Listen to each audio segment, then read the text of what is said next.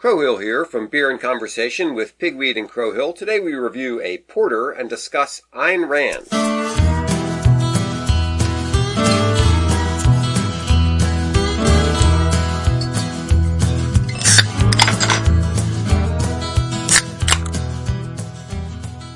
Hello and welcome to Beer and Conversation with Pigweed and Crowhill. Good evening, Pigweed. Good evening, Crowhill. What's on your mind today?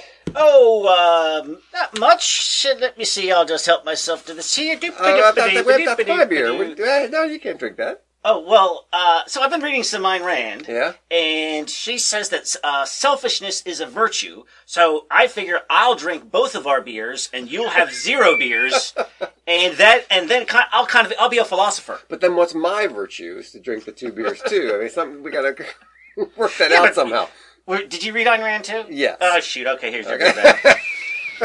All right, I did put my lips on there a Yeah, little bit, so okay, sorry about that. And uh, yeah, so let's get into the beers, and then we'll get into Ayn. Yes, and it is Ein. You know, for a long time, I've heard people pronounce it a bunch of different ways, and I finally looked it up, and it is Ein. And I saw a uh, Mike Wallace interview from like 19, it was black and white. It was like 1965. Mhm. It was Ayn. Okay, yeah. All right, so this is Sierra Nevada Porter, and it's just a porter. It doesn't Well, have bananas in it or jelly beans or anything else. And the only thing that's slightly strange about it is it's bottle conditioned, What does that mean? which means it's carbonated in the bottle. So there's going to be a little bit of sediment in there from the from the yeast. Um, but As opposed to, otherwise, as it's just opposed to having the straightforward porter. carbonation forced in. Exactly, like Okay. most beers. Yeah. So, so uh, it's just a straightforward porter. So we're going to have some roastiness Mm. Oh. and some, uh, you know, Oh, that's nice. a little bit of dark character to it. And if it's uh, if it's Sierra, Sierra Nevada, they're gonna that's They're gonna gonna do a it's good gonna job. A home run. So here's what it says on the label. Oh, Porter that's is a testament to roasted malts, which give it a rich, bittersweet, and roasted coffee-like flavor that's a perfect complement to a variety of foods. That sounds fair. So, And? yeah, porter is, is sort of like a stout without the without the burnt flavor. Yeah. Yeah. And I, I would, I would say for a lot of people, and me, even me, if I did a blind taste test, I'm not sure. I, I might screw up a Exactly, difference between yeah. a porter and a stout. It depends because there is a fine line between them, and It's a little bit. It's yeah. a little. If, if it gets a little more roasty, a little bit more coffee in the stout end than the porter, but uh, that's really the only difference. And, uh, and uh, did you give me an ABV? What did, did you figure out what that's coming in? Oh, you know, I don't think I'm, I looked I'm that up. guessing it's right in the five-ish. Yeah, five point six. Just 5.6. regular, That's regular where it workman's uh, beer. And So- uh, it, yes, and uh, if yeah, if you're wondering what the style tastes like without coconuts and jalapenos, then try this. this is a good one. That's right. Yeah. Every once in a while, you get tired of the weird beers. You know, you just want to have a regular, straightforward beer, and this is pretty straightforward. Very good. Well done. Uh, Ayn Rand. Mhm. Well, before I could get in here, we have invited back our uh, literary contributor. Yes. And the only person that I know that has read both uh, Atlas Shrugged and The Fountainhead. Okay. Yes. And uh, yes, Longinus. Who else? Longinus. Yes. Who All else? right, Come all on, right. welcome in. Come, uh, come visit. How- How you doing? I'm I'm doing fine. How's everybody? Well, we're doing great. Here, More than I know, but the three of us are doing well, so that's good. Yes, uh, yes. Uh, born Ein, uh, what did we just figure? Rosenbaum. Rosenbaum, Right. uh, in 1905 in St. Petersburg, Russia. yeah. Uh, Back when it was St. Petersburg. right. Well, Yeah. it was St. It was St. Petersburg. Then it was Stalingrad, and then back to St. Petersburg. Yeah, I Is that that's the right. Yeah. Uh, moved to the U.S. in 1926, which was, you know, in the early stages of Stalin. Yeah. And uh, her dad was a pharmacist, Mhm. but uh, you know, lost that. Sure. and uh, probably a little resentful about that. Now I don't know how she. I forget the story about how she came to see some. You know how in 1926, after they no longer had a business, how they got the money and the permission for her to come to the United States. I don't know. Yeah. She never saw her parents again. And, uh, Oh, wow. Uh, and she now, and how would her English be so good that her first her goal when she got here was to go to Hollywood to be a screenwriter? Well, I don't know. Do you, have you seen an interview with her from way back early? Yeah, Was there, and her English was good? yeah, really good. Oh, you know, well, you know, maybe she was maybe she was taught at a Well, I mean, school or something. she's brilliant, so maybe Yeah. she's just somebody picked up on the language. Yeah, anyway, yeah, that was her job. So I mean, that was that was the thing. She went out there. She actually basically ran it. Uh, ran into Cecil B. DeMille Okay. and said, "Hey, uh, like a job," uh, and she's like, it goes to work in a, a wardrobe uh, Department. uh, a department at a, at a movie studio, Right. and finds herself in charge of the in charge of the wardrobe studio, and then sooner or later she's writing. What else would you expect from Ayn Rand than to be Just to short, bully to, your to way become to become in charge of the studio after a little know, while? you right? know? Just just a, a you know a, a, Yeah. a tour de force. Yes, you know, she's yeah. just uh, just relentless. a truck coming down the So road. well, let's talk about some of her, her major ideas, Right. and then we'll go through her fictional works and see how these ideas uh, come play into it. Because I don't know, do people think of her more as, as, a, as an author or as a uh, philosopher? Apparently, philosophers don't give her much credence at all. Uh, all right, philosophers kind of ignore her. Well, She's- just- I think she's the everyman's philosopher. I think that a lot of people really just fall, uh, fall in love with her, with, with her ideas, probably through her books, and then they read The Virtue of Selfishness and some of the other. Her she had a newsletter out there uh, for many years. but but but, sh- but objectivism. She came up with the with the, the, the, the name and the tenets. I mean, she's she's the founder of a philosophy. Yeah. So you know, I mean, that kind of count for something. Yeah, yeah, exactly. Yeah. So a lot of people follow objectivism, and you know we listened to that um that podcast. Oh, that little intro to Yeah. yeah. Yeah, and there's some basic principles to objectivism. Reality exists. Man is an end in and of himself. Uh, the three virtues are reason, purpose, and self-esteem. The highest value is to enhance your own existence. Uh, man doesn't exist for anyone else, Okay. but he exists for himself. I'm I'm I'm hearing these three works. Go that ahead. it's it's based on supposedly objectivism is based on first principles and reason, and then the kind of the summary is John Galt's speech at the end of Atlas Mhm. Shrugged. I will not live for another man or require another man to live for me. Right. Um, is very opposed to self-sacrifice. So that's kind of a whirlwind, quick summary. That, okay, that was uh, very good. So, so, uh, objectivism, uh, the idea that things actually exist Yeah. outside of your experience, that A equals A, sounds like you're just stating a fact. It's just as, but it's been contested from Plato to postmodernism, right? That that that A equals A. right. And it's been, you know, I would say, sort of proven with uh, uh, scientific experiments.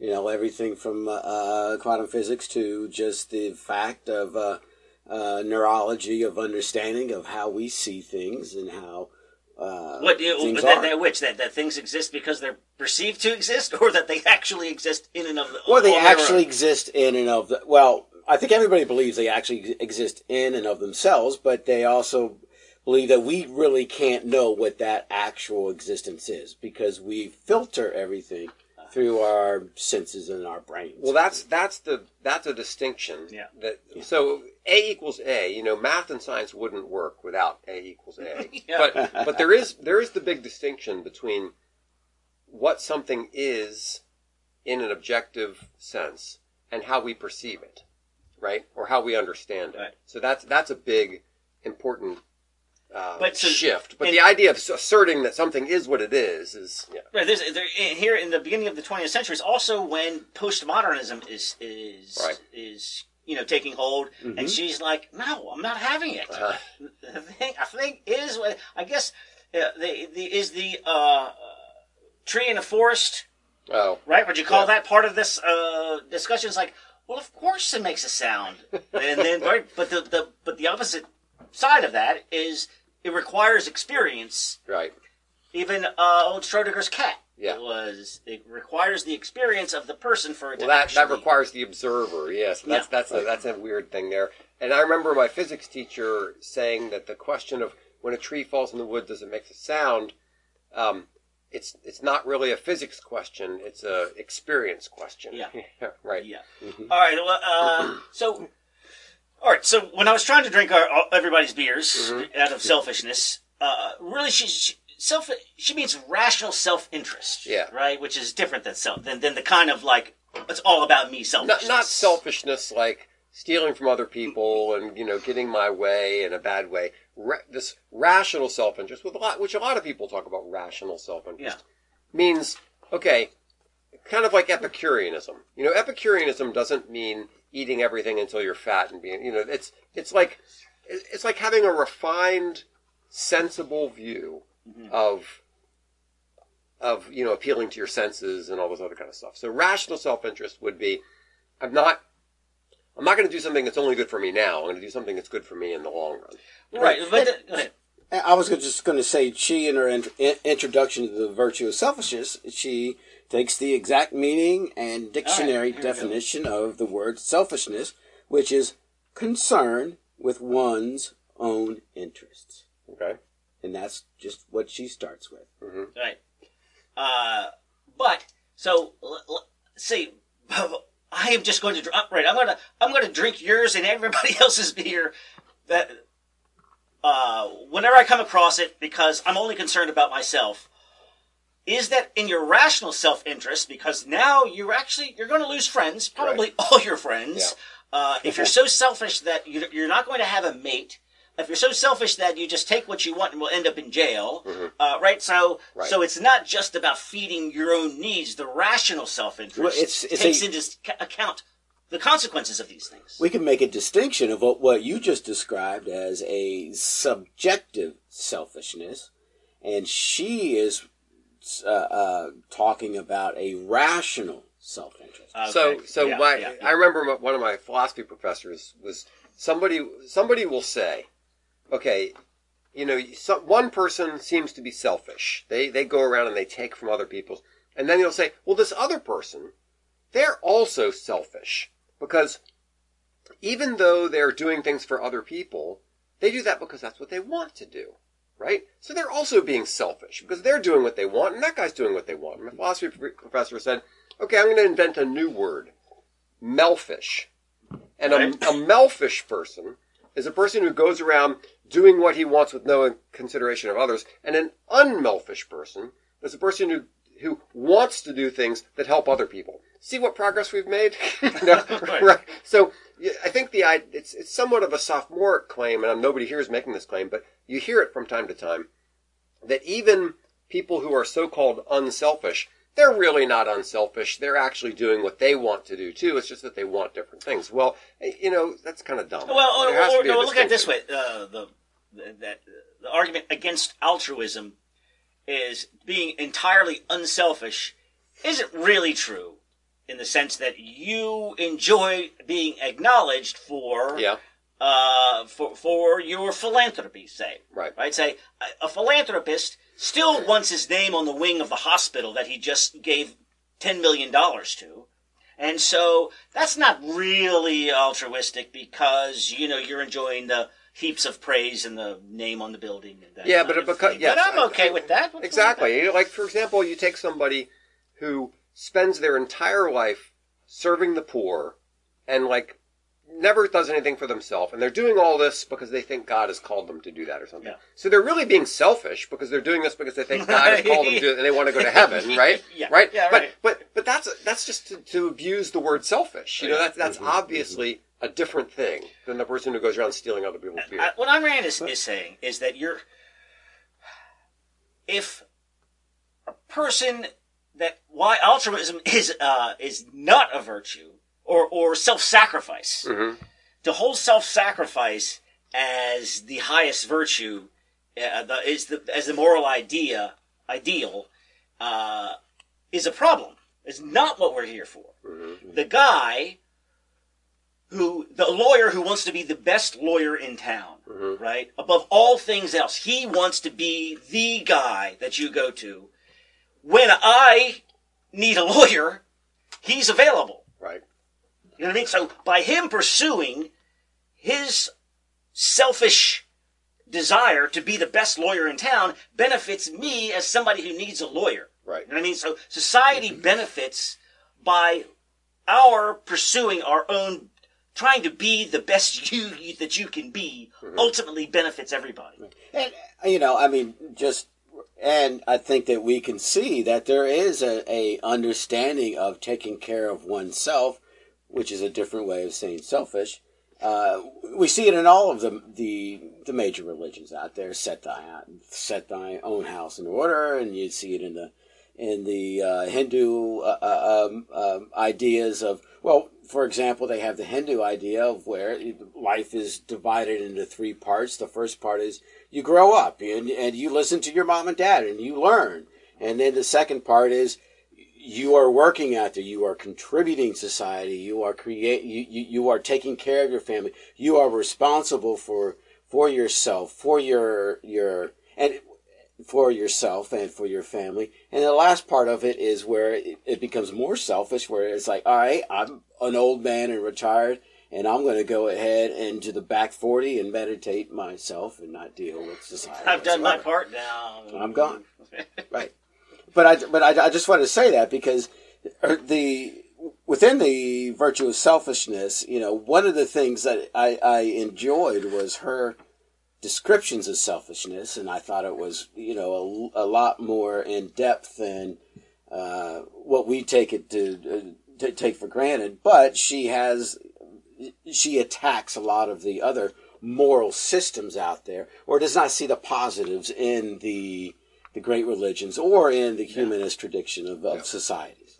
Yeah, see what I see as what what I think Ayn Rand did that wa- is good is you take an idea and you try to t- push that idea as far as you can Mhm. and see how how far you can take it and what you can do with it.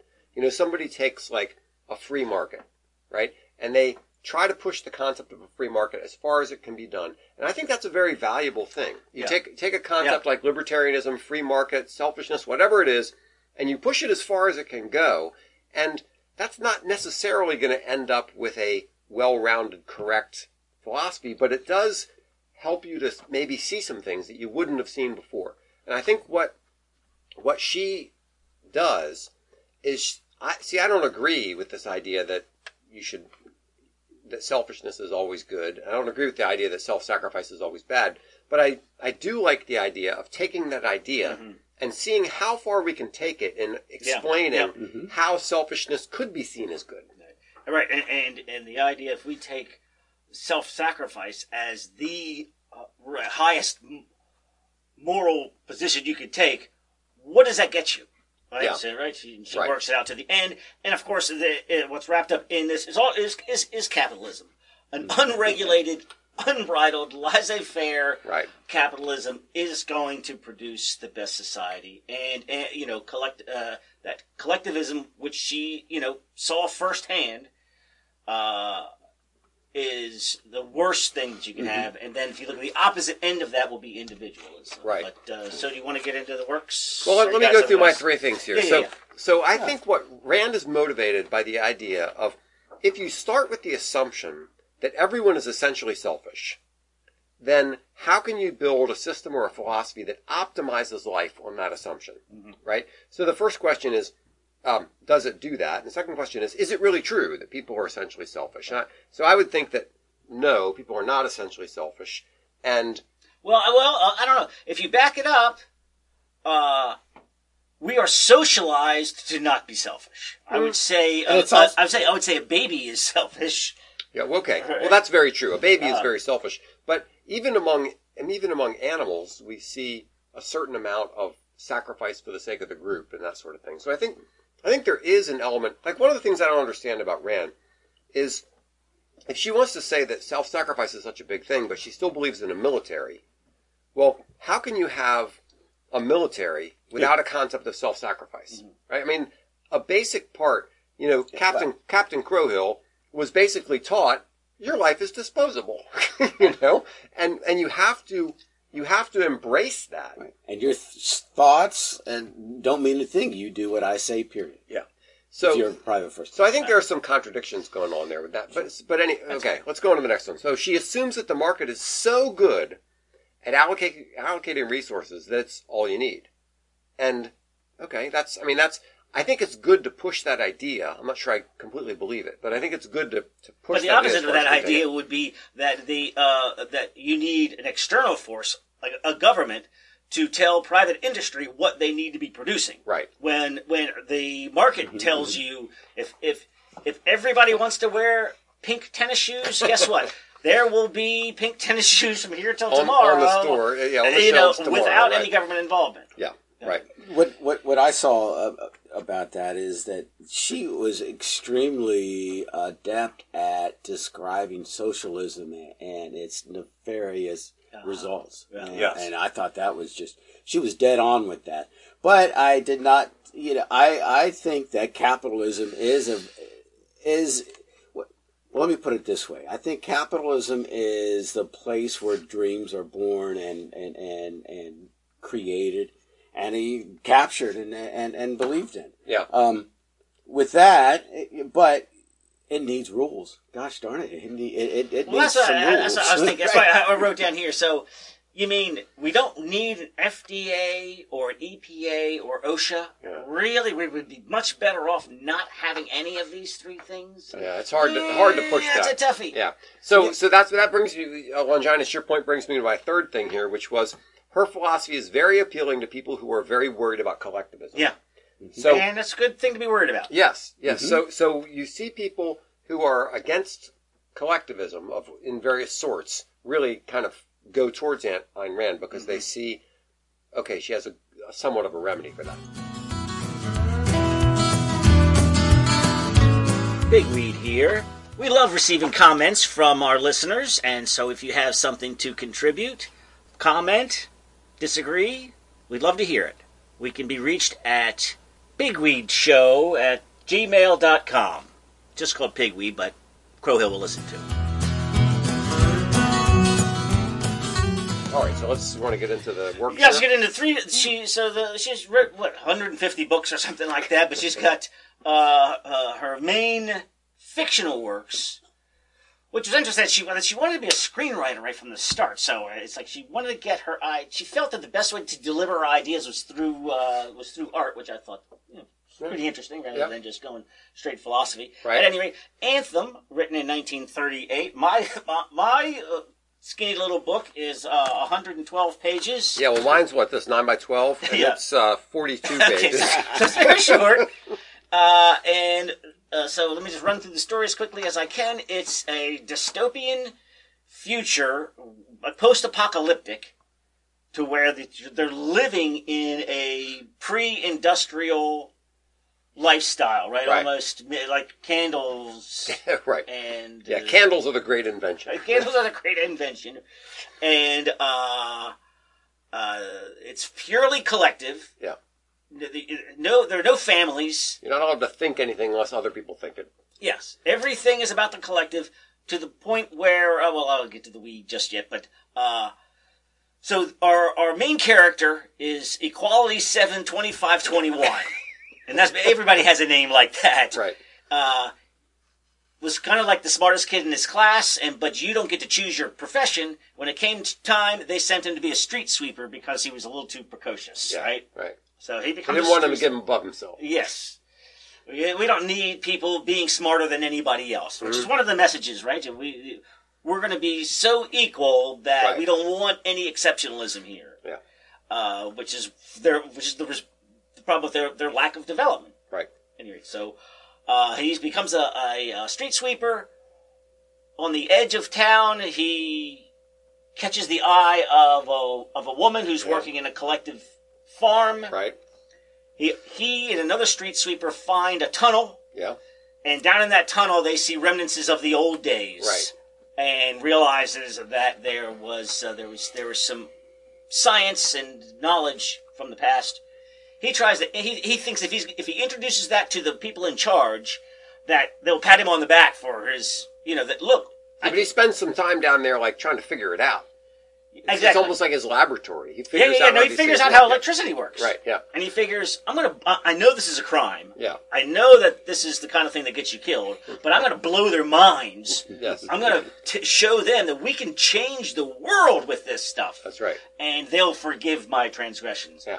And uh, it didn't Yeah. work out that way. So he he escapes somehow hmm and goes to the Forbidden Forest, where they Right. go along with the, the, the lady friend. Well, she catches up to them later. She catches yeah, up with, right. of them later, and they find a house from the olden days that has books in it. bunch Yeah. of books. and he declares that he's going to start a new way of living.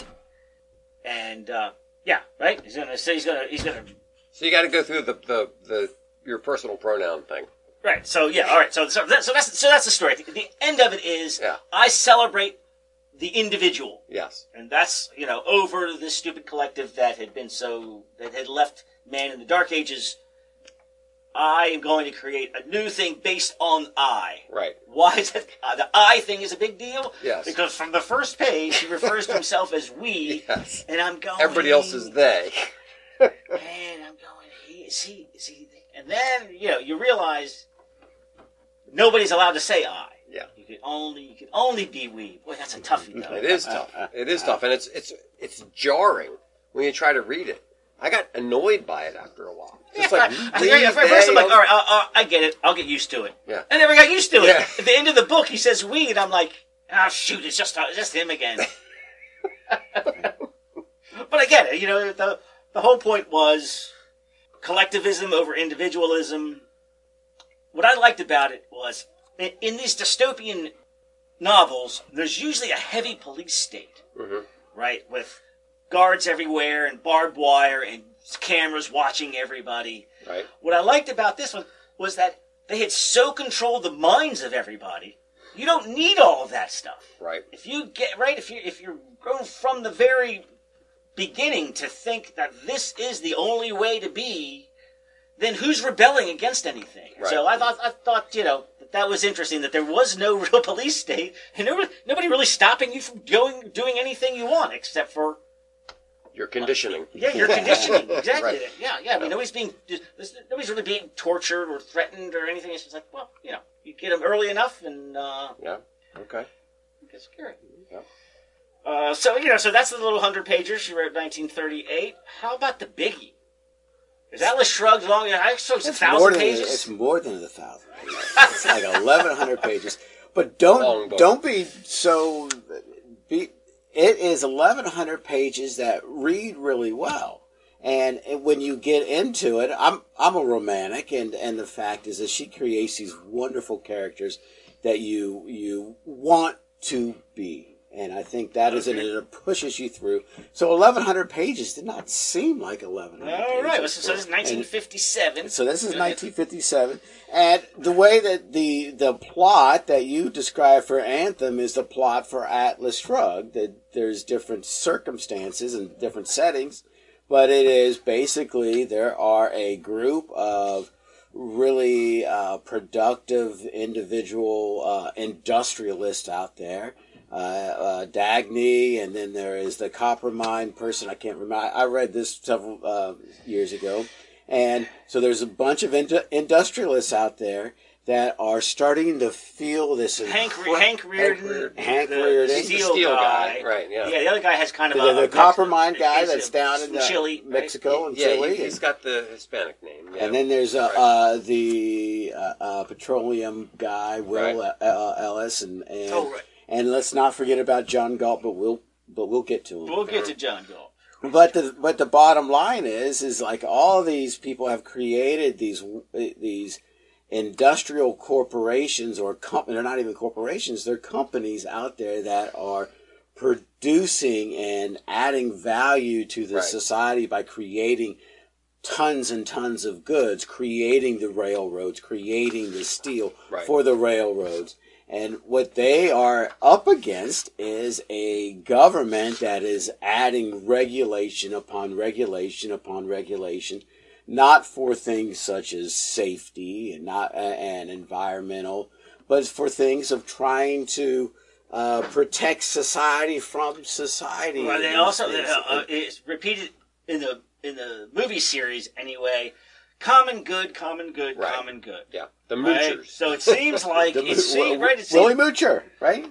Is one of, is, is, is, is, one of the uh, uh, characters there.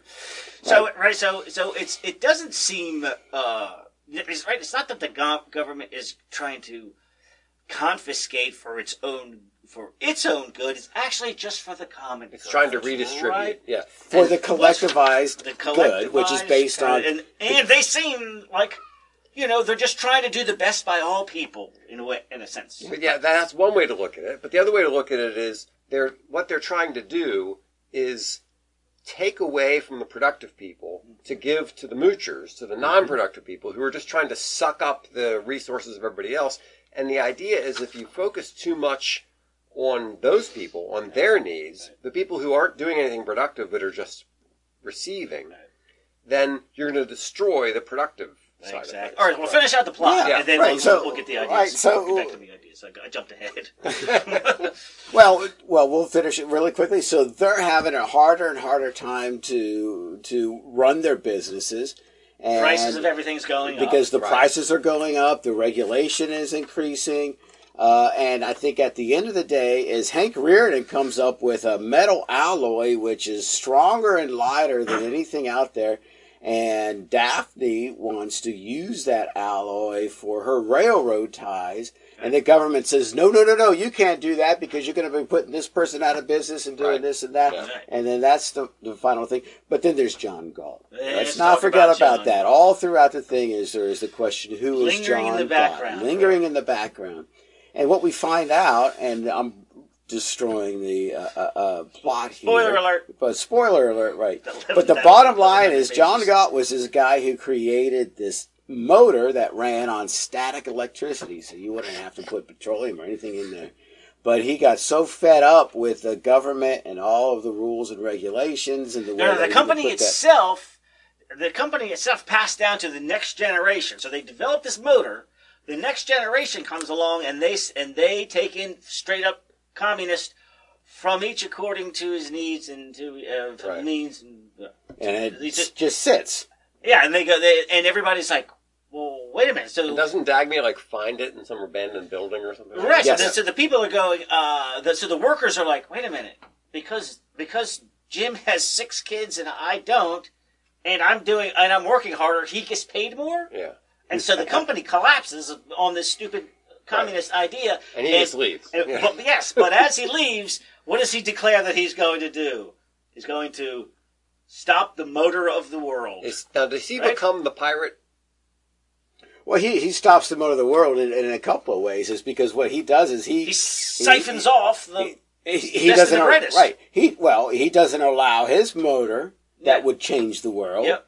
to get on the market, and Right. then he siphons off everybody else and says we're all all the rich folk out there are all the people that produce things for this world are going on strike and we're just leaving you and we're going to this mysterious valley out there in Colorado, Colorado or somewhere. someplace. Yeah. Yeah, Now, who was the who was the pirate there? Ragnar Ragnarsson or something like that. yeah, yeah, yeah, yeah. Well, uh, you know, so so so so the government directives are price controls, right? Wage controls, production mandates.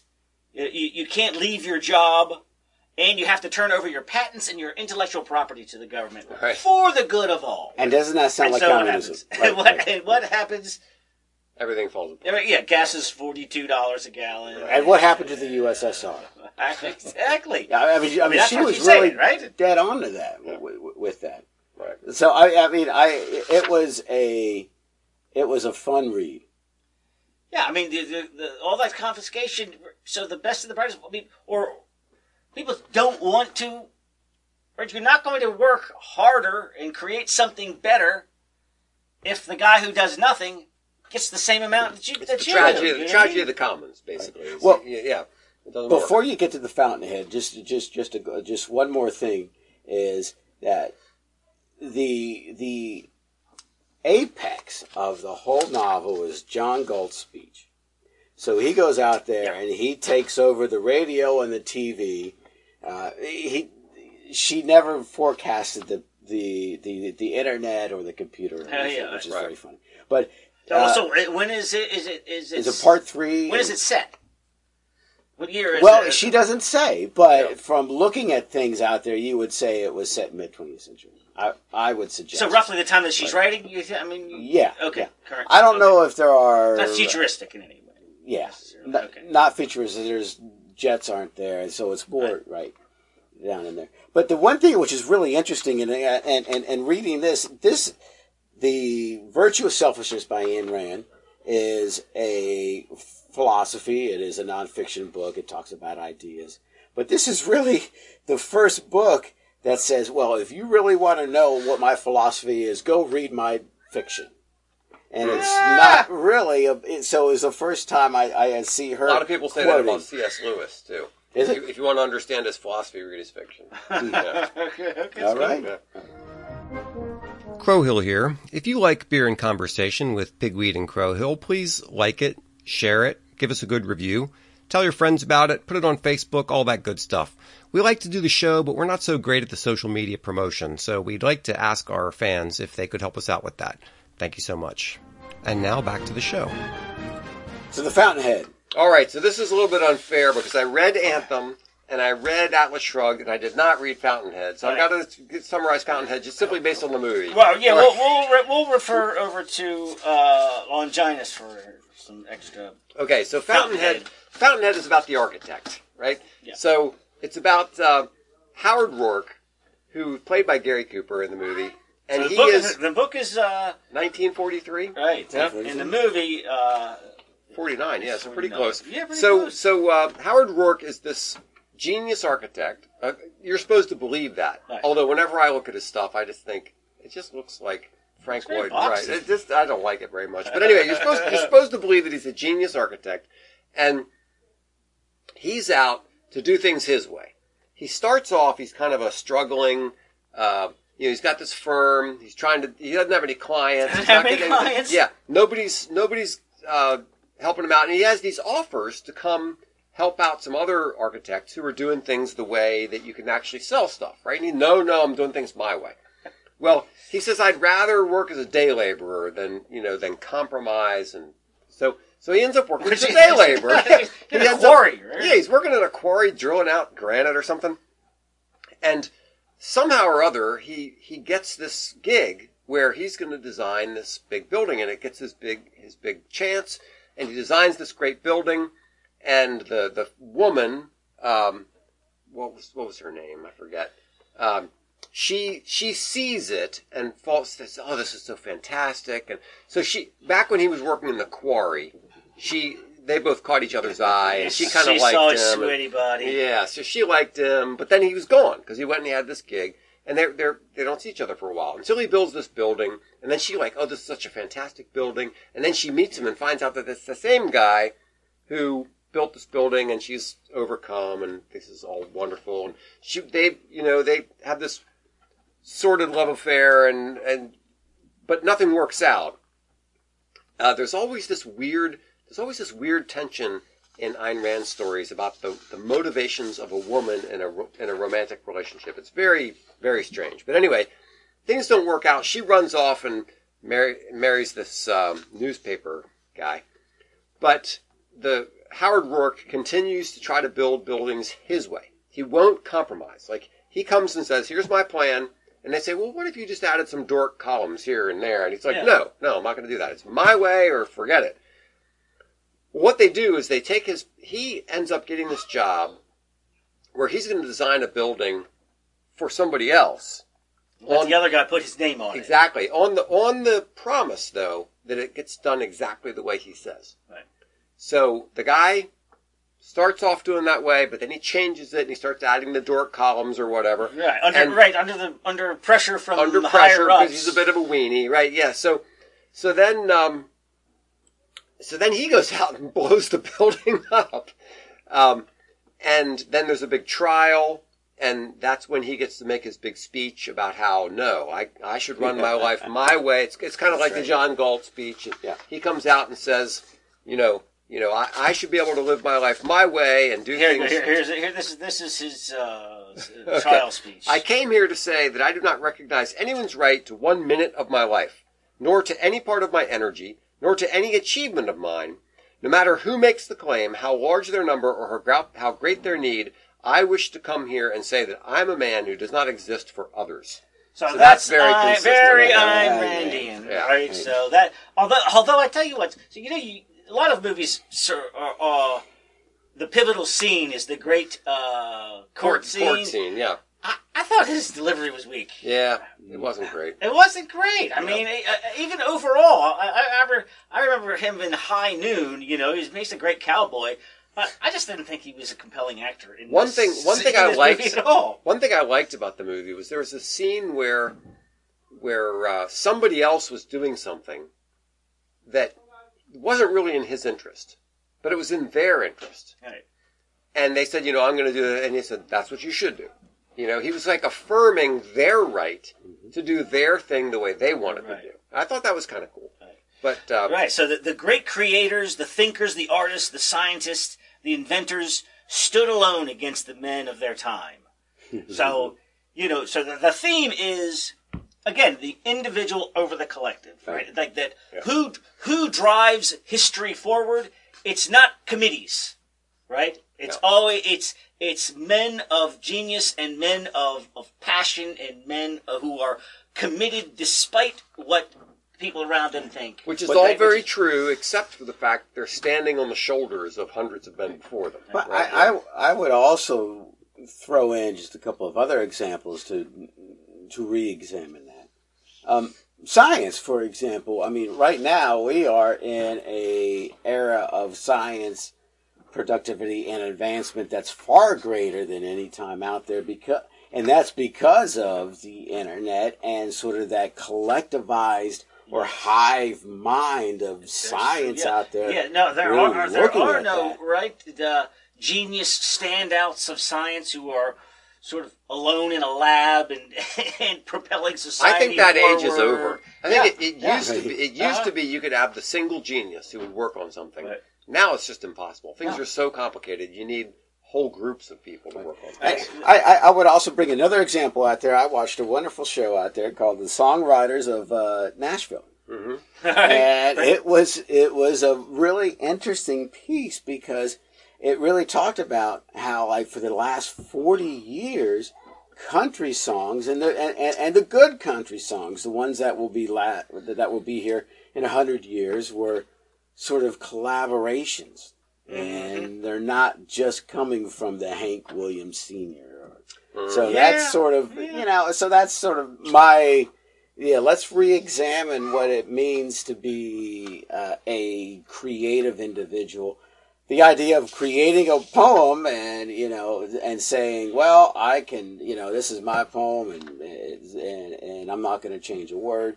Is All a little right. bit different from having a building out there that's part of a city, that's Yeah. part of you well, know a that's, streetscape, yes, that's, that, that's the thing. So the uh, you know here's a, another uh, uh, Howard Roark. Throughout the centuries, there were men who took first steps down new roads, armed with nothing but their own vision. All right, I admire that. You know, I, I, that, that that that's great at all. But uh, in in some areas, so yeah, poetry writing or whatever.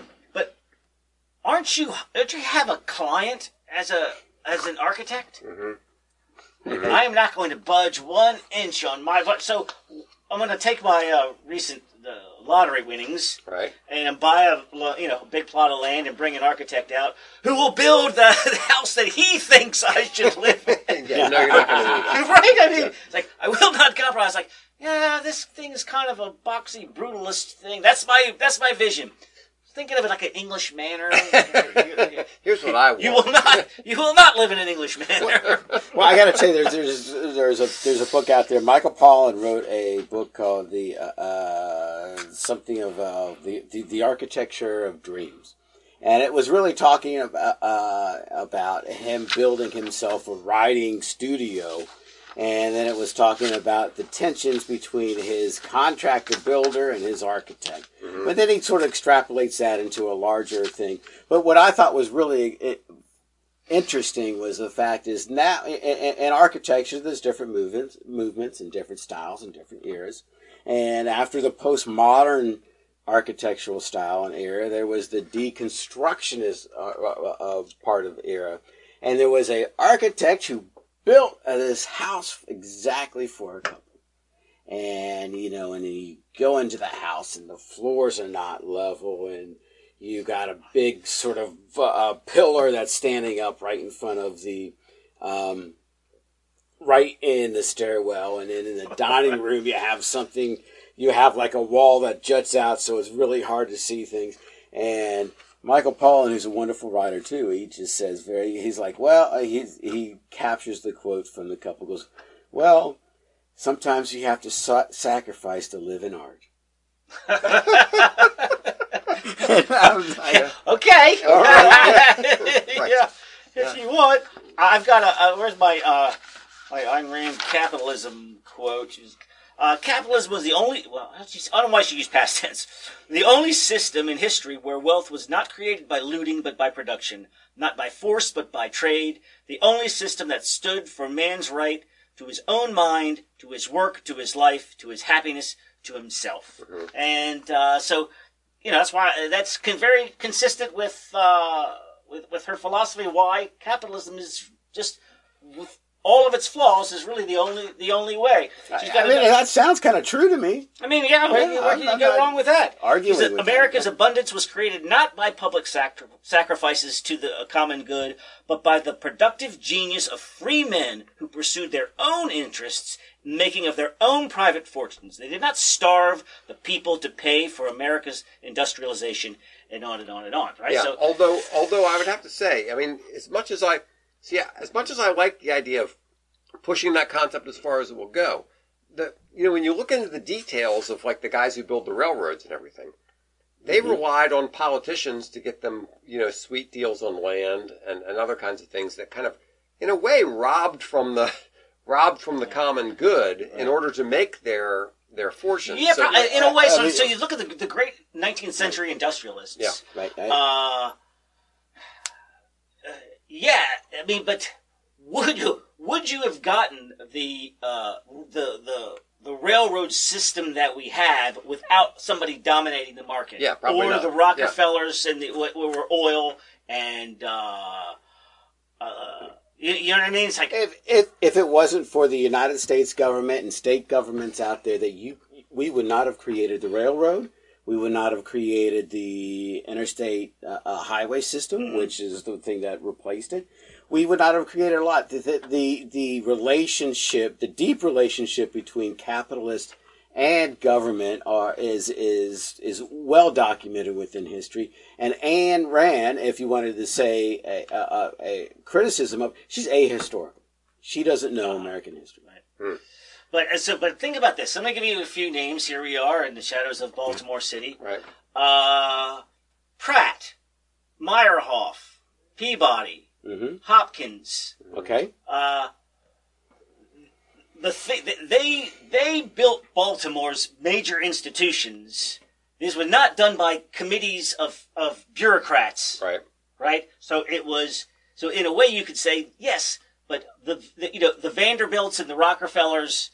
Well, yeah, you know, some people got screwed along the way, probably, but uh, that that philanthropy is what built some of the major universities and hospitals and uh, what uh, uh, uh, uh, library systems. Well, I, I, could I could give you a little anecdote of um, Johns Hopkins was getting up in age and he had a wealth and no no, no children to give the, his wealth to. Yeah. So he calls uh, George Peabody and says, "Let's see, you know, come, please come over for dinner." You know, so George Peabody comes over for dinner, and they have a nice dinner, and they're sitting there chit chatting. I don't know if it's at Clifton or if it's at his place in uh, off of Saratoga Street. But the bottom line is they're, they're sitting there chit chatting, and afterwards they go and get their brandy or the, the whatever they're sniffing, Sure. uh, drinking, sipping at the time, and um, you know, so finally he says, "Well, you know, I." So jo- so John says something, and I'm paraphrasing, by the way. So he says, "Well, you know, I got a lot of money, and I'm getting up there in age, and you know, I'm thinking of doing things with it." And George Peabody goes, "Well, Johns, I got to tell you, I had a hell of a lot of fun making my money, but I'm having a lot more fun giving it away." Okay, well, there So, you have it. and you know, I mean, if you want to use the virtue of selfishness, I don't know how you're going to apply that to mm-hmm. that, but I just love that anecdote. Yeah, no, no, I like it too because because if you had prevented, if, you had said, all right, hundred percent confiscation of money after whatever you know amount of money that the government has decided is all a person needs, Yeah. uh, would Would that, they have ever done it? Yes, would that money have ended up creating the things that these uh, uh, that these private industrialists have, have created? I Probably think not. That that's probably uh, Yeah, a, you a probably would- you Randian uh, argument. Right. Right. But the, the idea too is like the you know the United States government, the uh, uh, federal government, and the Maryland uh, militia was called out during the 1877 strike of the B&O Railroad. So there was all of these sort of very close partnerships, and you know the idea of government not being in capitalism and capitalism not being in government is just a falsehood. And and that's where she really I, I mean, I really, I mean, I, I like her. I mean, I, I mean, there's still, it's still But- going on. The, the, right, the whole Ayn Rand Institute is still up Oh, and yeah. running, and you know, and uh, Michael Shermer, he said when he was when he was in college, it was a big thing. Yeah. Yeah, very. He was he was He's our age, isn't he? very randy. Shermer, I think so. Yeah. Yeah, yeah, yeah, yeah. Thirty-eight, forty. Something like that. yeah, you know. Uh, Yeah. So, oh, just be, just before we leave the, the this is the the Fountainhead, ran across an article in in a uh, architecture magazine that said the Fountainhead. Everything, everything that's wrong with architecture, and uh, although although he does acknowledge that uh, Howard Roark has possibly done more for the profession in the past century than any real architect has. Which I In just- what way? How, how, well, just so this book was super. Well, it was 1957, right? So Yeah. in the 60s, you just had people wanting, like the only book about an architect, people just wanting to be architects, Uh-huh. Uh, making architecture seem sexy. Oh, I see. Just drawn Okay. to the field Yeah. and, and and then super inspired by his vision of what it means to be an architect, I which see. is where he says it all goes wrong because no, not everybody can come into the business and be an uncompromising genius. right. And so, kind of, uh, You have also- to build. You have to build based for what the client wants. yeah, a little bit. Right, I mean, I mean, the there can client- be right. that guy. There is, right? The the with the guys, the guys Frank Gehry and uh, uh, the Frank Lloyd Wrights. Yeah, so there's always going to be that guy. Yeah. Which is, I think, the problem with Rand in general. She think not Every- everybody's an iconoclast. Exactly. You can't. You can't have everybody be that guy. Yeah. right, I mean, I, I appreciate celebrating that guy, but Right. all right. right. There's there's the idea of a starchitect and an architect, and the starchitect I like it. is where the client uh, hires that starchitect to do whatever he wants because that's going to be a big, big, big splash. Uh, and then ninety-eight percent of all the rest of us hire an architect because we, you know, we want to put it on an addition to our house, or we want to build a house, and you know, we want to have a nice room here and over here. But you, but, Tracy but likes for the cooking. Starchitect, that you could be the person who's associated with the architect who made this groundbreaking building that you had no input on. Right. So your involvement is just the, you know. you want to go to the cocktail party and says, Exactly. "I live in a Frank Gehry." yeah, yeah, I know. So imagine, imagine I wanted to build an addition to my house, and I call in the architect and says, "You have to build it this way, or I'm not going to be involved." It's like, bye. All right. So, do we have a man of the week? Well, I I have a different idea about the man of the week. I Okay. think we should do a toast and a tribute Okay. to Neil Peart, the drummer for Rush. Alrighty. Yeah. Why would we do that? Well, he passed away 13 months ago. But 13 months ago. Yeah, is that uh, Doesn't does that people don't usually celebrate 13 months? Uh, No, they don't. So I'm I'm gonna ask Long Johns to explain why we would want to toast Neil Peart while doing a show on Ayn Rand. Well, I, I well, well, thank you. I uh, uh, I I was a drummer as a as as a young man, and uh, Neil Peart, of course, was was one of the greatest drummers out there. Um, but more than that, as, as as I start to learn, he was the lyricist for Rush, uh, and he was also such a well-read and articulated person. He has three books to his name already, Ah. of, so he, he's he's really uh, fascinating. But he loved Ayn Rand. And uh, he sort of incorporated Ayn Rand not only into his lyrics, but also into his life. And let me just explain uh, the album 2112, if anybody's interested in that one. Uh, 2112 is actually uh, uh, has an Ayn Rand quote on there. It talks about uh, uh, how much they were uh, influenced by Ayn Rand. But the the album um, has the uh, Is it a, song. Is it a, uh, is it a theme? It's it's it's a themed album uh, where the first side is uh, anthem, and that is the story, which is a lot like the anthem story of Ayn Rand, which talks about Okay. how uh, this young right this young man uh, is in a futuristic area. Is Tom uh, Sawyer uh, on there? Tom- No, Tom Sawyer's so what's so what's the, I mean that that's like the most well known album. What's is there a uh, a Passage- hit that people would Uh, passage. Well, not really. Oh, not, not really. really. Okay. Uh, passage Alright. to Bangkok, which was the pot smoking song. There was Twilight, which is to the. I see, uh, but there wasn't like a major not, radio- Not a major. And Okay. and it it was the album that changed things, and and and, and I'll get to that. But basically, the song anthem was was uh, about uh, a young man who finds a cave, and he and in the cave he finds a guitar. All He finds a guitar, you know, and he starts playing around with it. He's like, "Oh my God, you know, if you just stroke these strings, it makes beautiful sounds." And he's starting to make his own music, and he's starting to see this like freedom uh, through music and through art flourish. And he's like, "Oh my God!" And, and it- this is futuristic. So, oh my God, I got to go tell the priest of Syrinx, which is the priests Okay. out there that run everything. Sort very of much like, the book. Yeah. Ve- very much like Anthem. Yeah.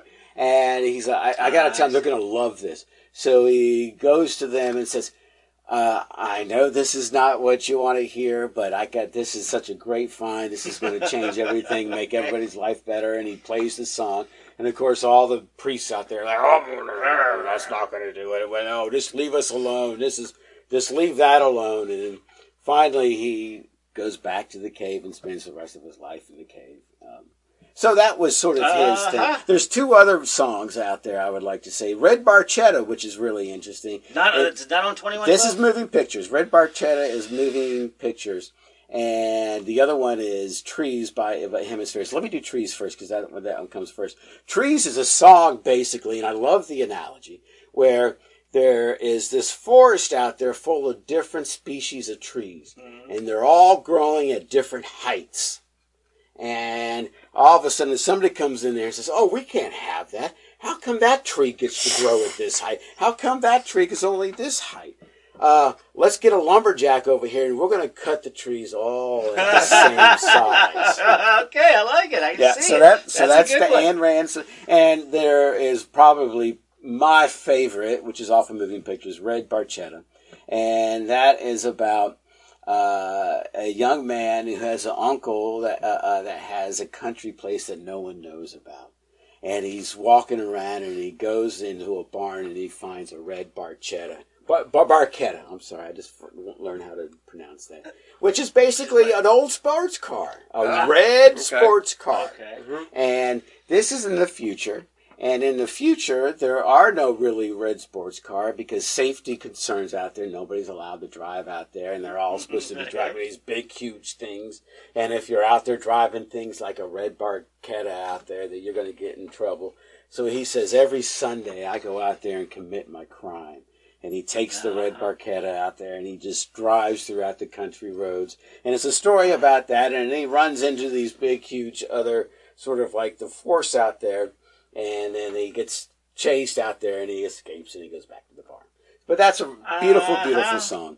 Um, and so, so that's really why I think that, you know, if there was somebody that helped to perpetuate or even lived, let me talk about what happened with, uh, um, you know, the, uh, the Caress of Steel, which was the album that was created, I think, in 73, 74 by Rush.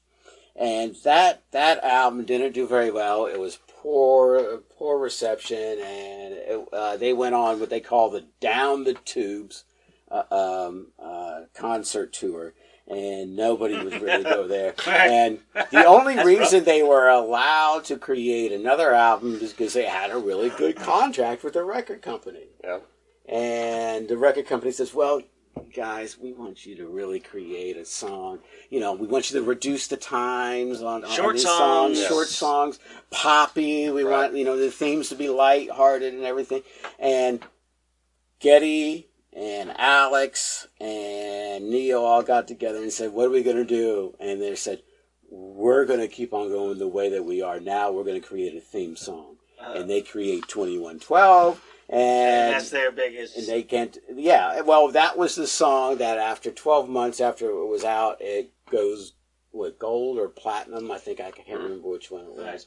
And it really puts them on there. And it really creates for them their by their defying the man. by defining By who doing they are, things the by way they We're doing the their way, artist. Yep. not listening, uncompromising. Hey, And then- hold on, give me some, give me some Neil Peart quotes. All right. Um, where are they? Right here. Yeah, those two at the bottom.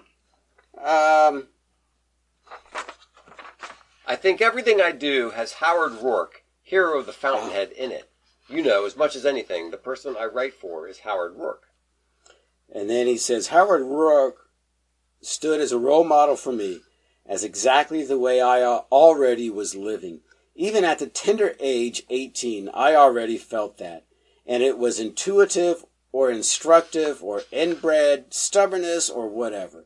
But I had already made those choices and suffered for them. Whoa! Oh, he was already, he's already had that feel, and then reads reads Fountainhead and goes, "My God, that's me," and uh, held on to it. Well, here's the question. Here's the, here, here's the question. I don't want to say anything bad about Rush because they're still, uh, you know, they're still as great as they were when I was 15 and they are when I'm 55. Oh, 38, I'm sorry. um, but, you know, all of a sudden, this is, you know, Rush is a three person group, and that's sort of a collective of something or other, and they need to come together. And I think that you could actually go through the Ayn Rand philosophy and and she would justify working with a group of three or four. But what happens when you start to get, you know, a hundred, a thousand? Gets a little more difficult. Exactly. Well, that makes sense. Now I understand why we're. Now uh, that's we're why we're toasting. So what's the So, toast? to Neil Peart, uh, yes, may you uh, drum throughout all eternity. in, rest in All peace. right, there we go.